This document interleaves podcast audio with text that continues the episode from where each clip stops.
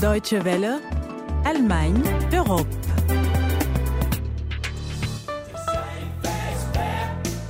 Parler de réchauffement de la planète tout en prenant une douche froide, c'est notre défi de la semaine.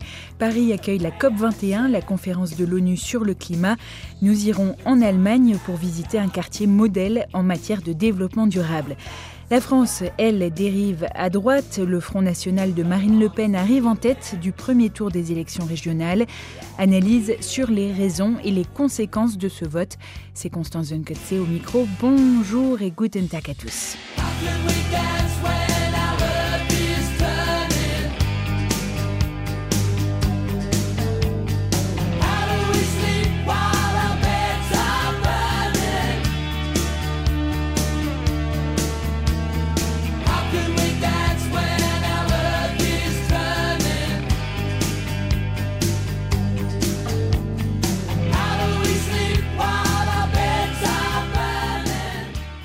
C'était en 2011, peu de temps après l'accident nucléaire de Fukushima au Japon. Le gouvernement allemand fait le choix de se passer progressivement du nucléaire pour se tourner davantage vers les énergies renouvelables. La petite ville de Freiburg im Breisgau n'a, elle, pas attendu si longtemps.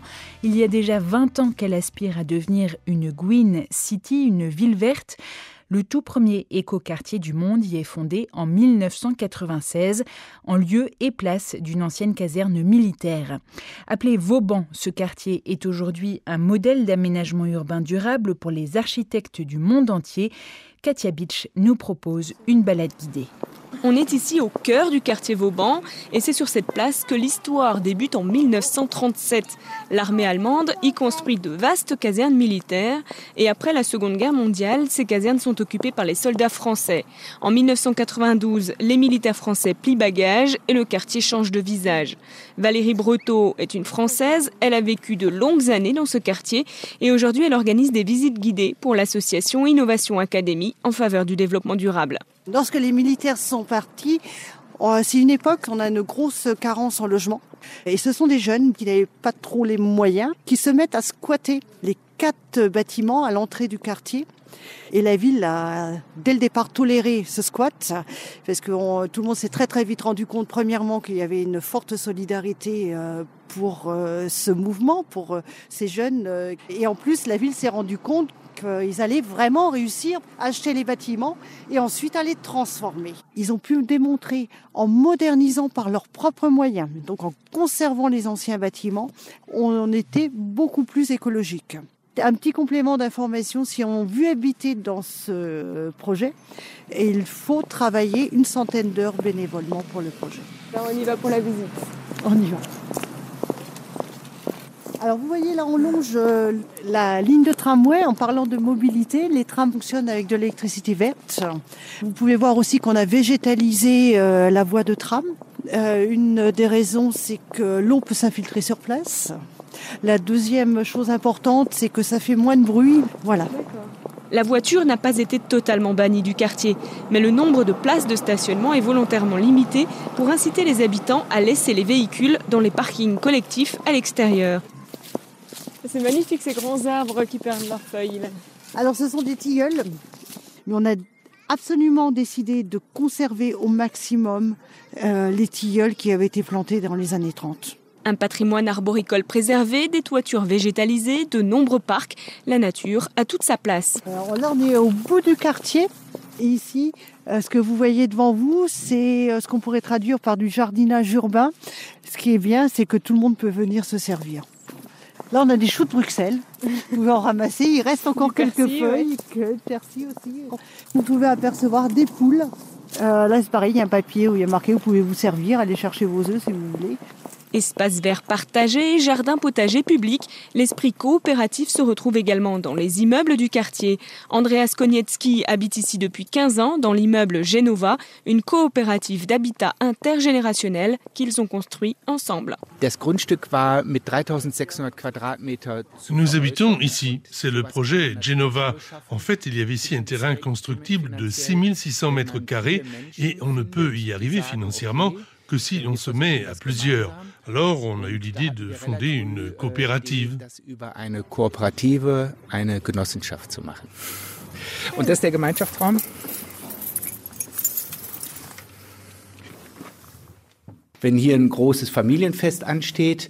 Ça, ici, c'est notre salle commune. Si quelqu'un veut faire une fête de famille, il suffit de mettre son nom sur la liste et la salle est réservée. On a aussi un appartement pour les invités. Quand mon père venait de Düsseldorf, il pouvait en profiter. Il avait alors une cuisine personnelle et sa propre salle de bain. J'habite ici depuis 15 ans. Bien sûr, il y a parfois des problèmes, mais je ne voudrais pour rien au monde déménager.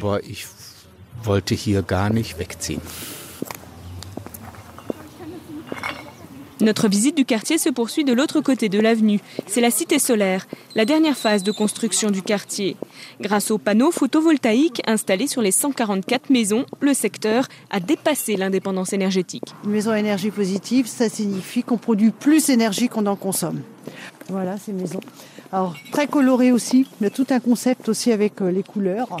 Euh, du bois qui vient aussi de la forêt noire. Vous savez que l'habitat ou des maisons en bois, c'est aussi l'habitat sain. Donc on est encore dans cette démarche euh, pas seulement écologique, aussi une maison euh, bonne pour la santé, où il fait bon vivre. Il aura fallu 20 ans pour que le quartier devienne un véritable poumon vert. Mais si aujourd'hui la cité Vauban inspire les urbanistes du monde entier, c'est bien parce qu'elle a conservé les aspirations écologiques et sociales à l'origine du projet.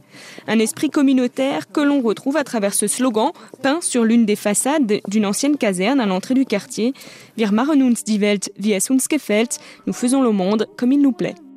Promenade à Vauban, le quartier écolo de la ville allemande de Freiburg, à retrouver sur notre site dw.de slash français, rubrique médiathèque ou podcast. All the stars fade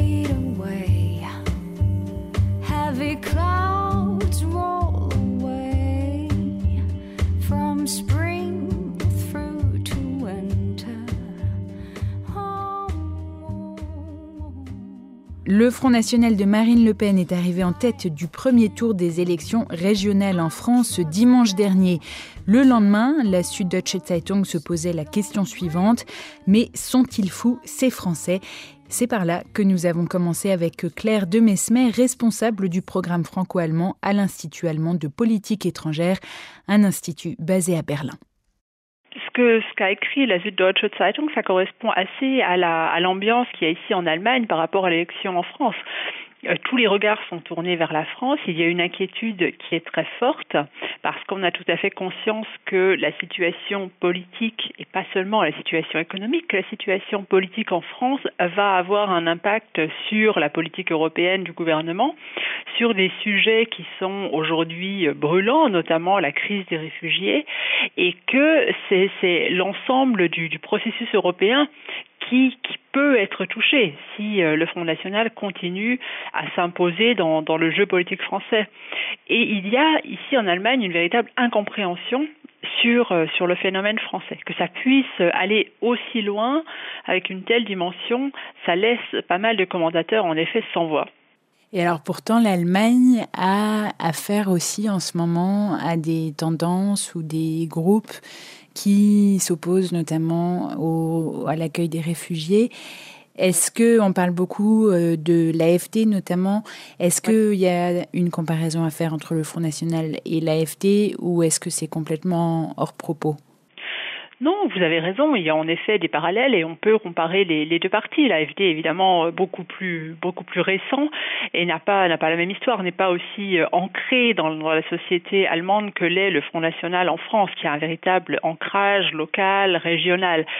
Vous parlez de, l'Allemagne avec cette comparaison franco-allemande, mais il faut élargir à l'ensemble de l'Europe. On a aujourd'hui un phénomène de, euh, de, renationalisation, de populisme national nationaux, nationalistes qui sont euh, établis, qui sont qui sont très forts.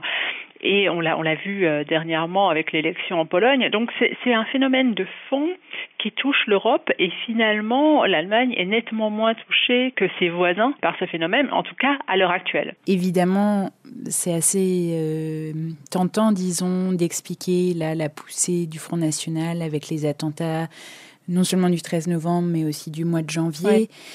Euh, mais certains commentateurs euh, parlaient aussi de la situation générale de la France, puis surtout de l'incapacité des élites politiques traditionnelles à apporter des solutions les attentats ont joué un rôle dans ce score du Front National dans la mesure où tout à coup euh, on s'est encore plus intéressé à la sécurité et où la population a peur. Donc on sait très bien que des, sentiments de peur, que de telles émotions négatives euh, ont un impact sur le vote. Et en même temps, vous avez aussi raison de dire que derrière tout ça, il y a quelque chose de plus profond qui est un véritable malaise économique, un malaise euh, social parce que la situation en termes de chômage ne s'améliore pas, notamment chez les jeunes qui sont très représentés dans le vote du Front National.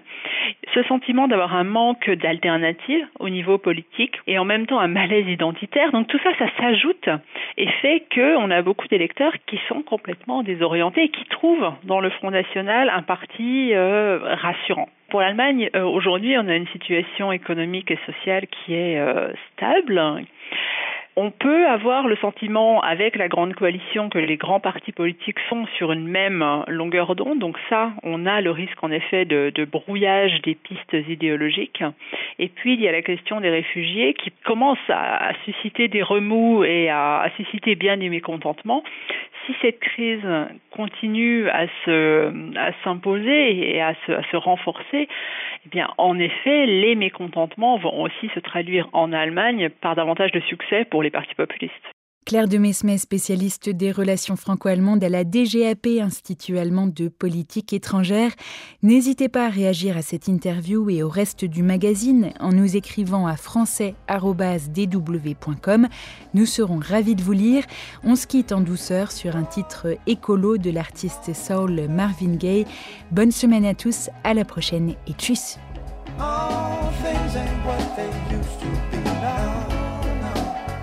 Where did all the blue skies go? Poison is the wind that blows from the north and south and east. Whoa, mercy, mercy me. All things ain't what they used to be now. Oil wasted on the oceans and upon our seas. Fish full